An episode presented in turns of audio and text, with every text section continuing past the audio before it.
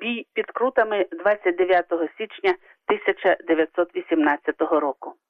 Проголошення Української Народної Республіки, до якої увійшло дев'ять українських губерній, у федеративному зв'язку з Федеративною Російською Республікою ухвалено та задекларовано третім універсалом Української Центральної Ради сьомого листопада тисяча дев'ятсот сімнадцятого року.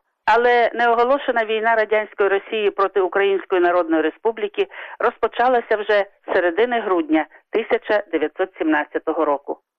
В умовах військової агресії більшовицької Росії Українська Центральна Рада своїм четвертим універсалом від двадцять другого січня тисяча дев'ятсот вісімнадцятого року проголосила самостійність і незалежність Української Народної Республіки як вільної суверенної держави українського народу.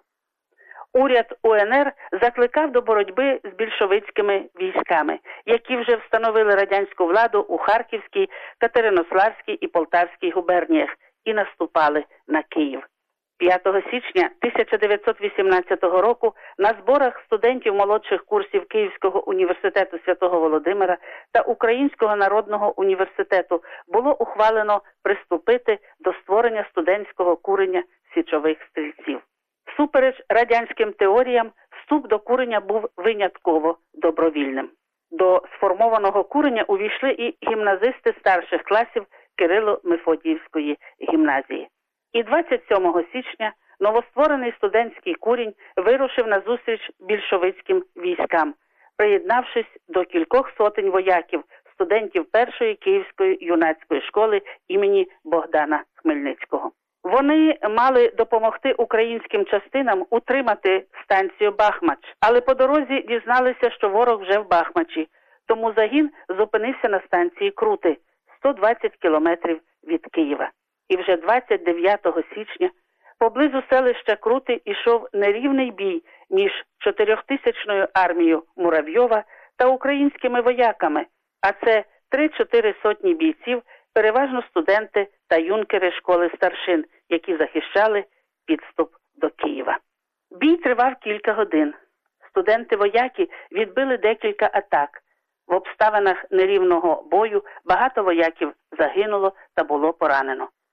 В результаті чого сотник української армії Гончаренко віддав наказ відступати у напрямку до Києва. Забравши вбитих і поранених, українське військо відступило до ешелону, де під вечір зібралися всі підрозділи. І тут з'ясувалося, що не вистачає однієї групи студентів, яка була в резерві і стояла найближче до станції. Невідомо чому. Чи переплутали, чи взагалі не почули наказу, вони вийшли просто на станцію Крути, вже зайняту червоногвардійцями. Потрапивши у полон, вони були розстріляні у дворі станції. Трагічна загибель студентського курення під Крутами стала символом патріотизму у боротьбі за незалежність України. Вже в березні тисяча дев'ятсот вісімнадцятого року, після підписаної більшовиками Брестської мирної угоди і повернення уряду Української Народної Республіки до Києва, за рішенням Центральної Ради від дев'ятнадцятого березня тисяча дев'ятсот вісімнадцятого року було вирішено урочисто перепоховати поляглих студентів на Аскольдовій горі у Києві. Тіла двадцяти семи студентів-вояків було перевезено до Києва, де відбулася громадська жалоба і поховання. Протягом десятиліть існували різні суперечливі версії щодо подій і кількості загиблих – від декількох десятків до декількох сотень. Хоча до нашого часу збереглися тільки імена тих двадцяти семи, похованих на Аскольдовій могилі. У загибелі студентів звинувачували керівництво українських збройних сил, яке нібито залишило їх без підтримки. Сьогодні історики доводять, що командування армії Української Народної Республіки розуміло стратегічну важливість оборони Бахмацького напрямку. Туди передбачалося відправити солідну частину Гайдамацького кошу Слобідської України на чолі з Симоном Петлюрою. Але ці плани не збулися через січневі події у Києві, де розпочався більшовицький заколот і потрібно було знімати війська з фронту. В радянські часи полеглі в Крутах кваліфікувалися як зрадники чи просто замовчувалися. Студентські могили з Аскольдової гори забрали і спочатку на цьому місці відкрили парк. Пізніше, після Другої світової війни, тут поховали радянських воїнів, полеглих при визволенні Києва. Вперше про увічнення пам'яті героїв-крутів згадали в незалежній Україні, коли Народний рух України встановив біля станції Крути та на Аскольдовій горі дерев'яні хрести.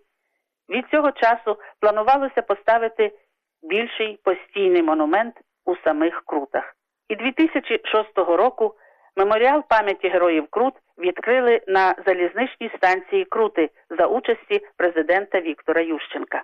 Автор меморіалу Анатолій Гайдамака представив пам'ятник як насипаний пагорб заввишки сім метрів, на якому встановлено десятиметрову червону колону. Червона колона мала нагадувати про подібні колони Київського університету, звідки були більшість героїчних студентів. Біля підніжжя пагорба побудована капличка, а поруч із пам'ятником викопане озеро у формі хреста. Невдовзі у ніч на двадцять перше травня дві тисячі сьомого року пам'ятник героям Крут був вандальськи понівечений, але дуже швидко поновлений. Для Радіо ес бі ес Ірина Андрієва, Мельбурн.